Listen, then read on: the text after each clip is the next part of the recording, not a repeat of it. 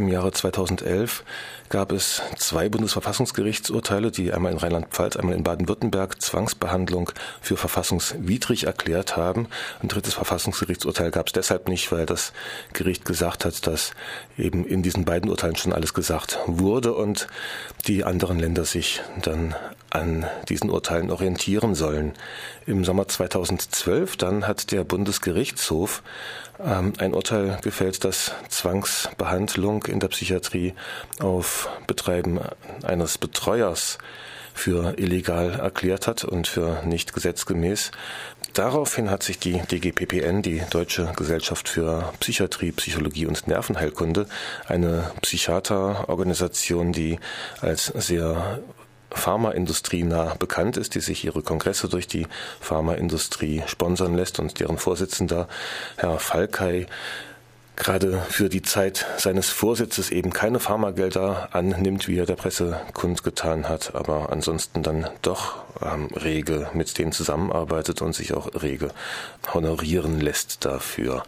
Ja, gestern, nun am 17. Januar 2013, hat der Bundestag ein Gesetz beschlossen, das die Zwangsbehandlung in der Psychiatrie neu regeln sollte.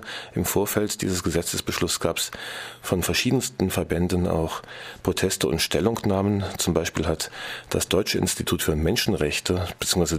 dessen Monitoringstelle in einer umfangreichen Stellungnahme den Bundestag und dessen Mitglieder dazu aufgefordert, dem Gesetzesvorschlag nicht zuzustimmen. Nicht zugestimmt haben allein die Vertreter der Linkspartei und der Grünen. Im Telefon habe ich jetzt Herrn Johannes Georg Bischof vom Bundesverband Psychiatrie erfahrener. Guten Morgen, Johannes. Guten Morgen. Du hast gestern die Debatte verfolgt ähm, zu dem Gesetz. Du verfolgst auch schon seit längerem die Planung für dieses Gesetz. Was hat sich denn geändert zu dem Zustand, der vorher war? Oder was war vorher, was ist jetzt? Nach dem vorherigen Zustand, nach dem Alter 1906 BGB, konnte man Menschen mit psychiatrischer Diagnose oder Betreuung mit richterlicher Genehmigung in einer Psychiatrie unterbringen. Es wurde aber gleichzeitig mit dieser Unterbringung oft auch eine Zwangsbehandlung mit beschlossen vom Richter. Und dies war auch äh, die ganze Zeit Rechtsprechung des BGH. Nach den Urteilen des Bundesverfassungsgerichts hat der BGH gesagt, in diesem Gesetz, in diesem Paragraph 1906 steht ja nur was drin von Unterbringung und nicht von Zwangsbehandlung. Das heißt, der BGH hat gesagt, diese Zwangsbehandlung ist gesetzlich nicht genehmigt, also nicht vorgesehen und damit ist er auch nicht erlaubt und hat damit seine Rechtsprechung, die er vorher gehabt hat, aufgegeben.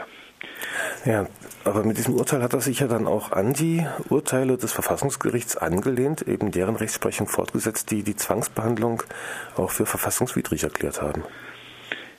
Ja, das ist richtig, aber es, es war dann so, dass, wie du vorhin schon gesagt hast, die DGPPN hier einen ziemlichen Druck veranstaltet hat und behauptet hat, sie käme ohne Zwangsbehandlung nicht aus. Jetzt hat der Gesetzgeber Folgendes gemacht. Er hat nicht nur die Unerbringung das Gesetz geschrieben, sondern auch die Zwangsbehandlung, dass auch diese Zwangsbehandlung wieder richterlich genehmigt werden kann. Das heißt, was man vorher sozusagen unter der Hand gemacht hat, man hat untergebracht, das war das war im Gesetz, zwangsbehandelt, das war nicht im Gesetz. Das hat der Gesetzgeber jetzt legalisiert, indem man unterbringen kann und auch gleichzeitig zwangsbehandelt. Das heißt, man hat den alten Zustand einfach wiederhergestellt. Man hat zwei, drei Sachen reingeschrieben, die aber eher unbestimmt sind. Und zwar einmal steht drin, es muss der Besuch äh, stattgefunden haben, den Betroffenen von, von der Behandlung zu überzeugen die aber im Endeffekt auch früher so ausgesehen hat, nach dem Motto, entweder du nimmst das jetzt oder du wirst angebunden und es wird gespritzt. Das andere steht drin, es muss ein milderes Mittel da sein, aber äh, die Psychiatrie hat ja keine milderen Mittel als Medikamentevergabe meistens. Und das dritte ist, man hat einen Verfahrenspfleger eingeführt, der die, die Interessen des Betroffenen vertreten soll. Dieser Verfahrenspfleger ist aber kein Anwalt des Betroffenen, sondern er, er hat also nicht das zu machen, was der Betroffene sagt, sondern er hat das zu tun, was äh, für das Wohl des Betroffenen für richtig hält. So haben wir zum Beispiel mit Verfahrenspfleger schon die Erfahrung gemacht, dass wir gegen eine Unterbringung beim Landgericht Einspruch eingelegt haben und der Verfahrenspfleger dann gesagt hat, er stimmt diesem Einspruch nicht zu. So, das ist im Moment was weiteres. Es soll ein Gutachten von einem Arzt erstellt werden, der nicht der behandelnde Arzt ist. Aber in der Klinik, in der Praxis wird es so sein, der eine Arzt wird das Gutachten erstellen und der zweite Arzt wird die Zwangsbehandlung durchführen. Also sind viele Sachen, die man äh, uns als Sicherheit verkauft hat, eigentlich eine Phase. Also ein weiter so wie bisher, die menschenrechtswidrige Zwangsbehandlung in der Psychiatrie soll einfach so fortgeführt werden. Wie sieht das denn aus? Konkret, was muss man sich vorstellen? Zwangsbehandlung in der Psychiatrie. Also in letzter Konsequenz sieht eine Zwangsbehandlung so aus, dass man einen Menschen packt, ihn ans Bett fesselt und ihm dann, wie die Psychiatrie sagt, Medikamente spritzt. Diese Medikamente haben aber schreckliche Nebenwirkungen, was eigentlich nicht nur Nebenwirkungen, man kann das nicht nur als Nebenwirkungen bezeichnen, sondern eigentlich sind es die Wirkungen. Oder Auswirkungen. Oder Auswirkungen, ja. So, eine dieser Nebenwirkungen ist der plötzliche Herztod. Das, das heißt, durch die Behandlung bleibt einfach das Herz stehen. Ein weiteres schwerwiegendes, schwerwiegende Auswirkung ist das maligne neuroleptische Syndrom. Das führt zu einem Multiorganversagen, weil das Gehirn durch die Medikamente nicht mehr in der Lage ist, die, die Körperfunktionen zu steuern. Weitere wirklich für den Betroffenen, also wenn man jetzt mal von diesen beiden fast, also von diesen beiden sehr schwerwiegenden Nebenwirkungen ausgeht, gibt es Nebenwirkungen, die für den Betroffenen sehr quälend sind. Es kommt zu Muskelverkrampfungen, äh, zum Beispiel der Zungenschlund Muskulatur. Das heißt, es verkrampft sich die Zunge und die Schlundmuskulatur und dabei hat man das Gefühl zu ersticken. Des Weiteren ist es so, man hat eine innerliche unangenehme Erregung, aber eine äußerliche Lähmung. Das führt auch oft zu unbestimmten Angstzuständen. Des Weiteren ist, wird die Spontanbeweglichkeit eingeschüttet, man produziert im Prinzip ein Parkinson-Syndrom. Du sprichst jetzt von Neuroleptika, also Nervenlähmungsmitteln, die auch zu Gewichtszunahme, zu Impotenz und zu anderen Sachen führen. Also so ist die Liste der Wirkungen ist lang, das können wir jetzt gar nicht alles aufzählen. Gibt es auch ein paar interessante und gute Bücher dazu. Aber die werden angeblich zum Wohle des Patienten verabreicht. Das hast du ja vorher auch gesagt. Zum Wohl hat der Verfahrenspfleger dann das Verfahren im Sinne des Betroffenen eingestellt und so weiter. Wie wird denn dieses Wohl des Patienten definiert? Ja, das ist ja das ist ja genau, das ist ja genau dieser unbestimmte Begriff, weil es wird ist offensichtlich bestimmt ein anderer, was das Wohl des Patienten ist. Es wird nicht gefragt, was der Patient gern hätte, sondern der Arzt bestimmt, was das Wohl des Patienten ist, was immer das auch sein mag. Und der Arzt bestimmt, wenn ich jetzt nicht einsehe, krank zu sein, dass ich krankheitsuneinsichtig bin. Wenn ich in die Behandlung nicht einwille, dann bin ich einwilligungsunfähig und dann darf mit mir gemacht werden, was der Arzt will. Ja, es ist ja oft so, dass äh, wenn man dem Arzt zustimmt, dann hat man in Anführungszeichen freie Wille, aber in dem Augenblick, wo man dem Arzt nicht zustimmt, dann wird einem der freie Wille abgesprochen. Und es ist ja, es ist ja nicht so, dass die Menschen die Medikamente nicht nehmen wollen, weil sie nicht gesund werden würden. Es wird ja immer behauptet, die Menschen wären krank und wenn sie die Medikamente nehmen würden, dann wären sie gesund. Und nur aus krankheitsbedingter fehlender Krankheitseinsicht möchten sie diese Medikamente nicht nehmen. Aber so ist es ja nicht. Die Menschen werden erstens durch diese Medikamente nicht gesund, sondern die Hauptwirkungen sind die, die ich vorhin dargestellt habe. Und das andere ist es auch oft so, dass hier Diagnose gestellt werden, die mit der Realität überhaupt nichts zu tun haben. Ich möchte es mal an einem Beispiel verdeutlichen. Ich war vor Jahren mal auf einer Tagung, die hieß die subjektive Seite der Schizophrenie. Da war ein Symbiosum, da ging es darum, dass man bei Menschen, die in Anführungszeichen psychotisch sind, auch feststellen sollte, ob die vielleicht eine Traumatisierung haben.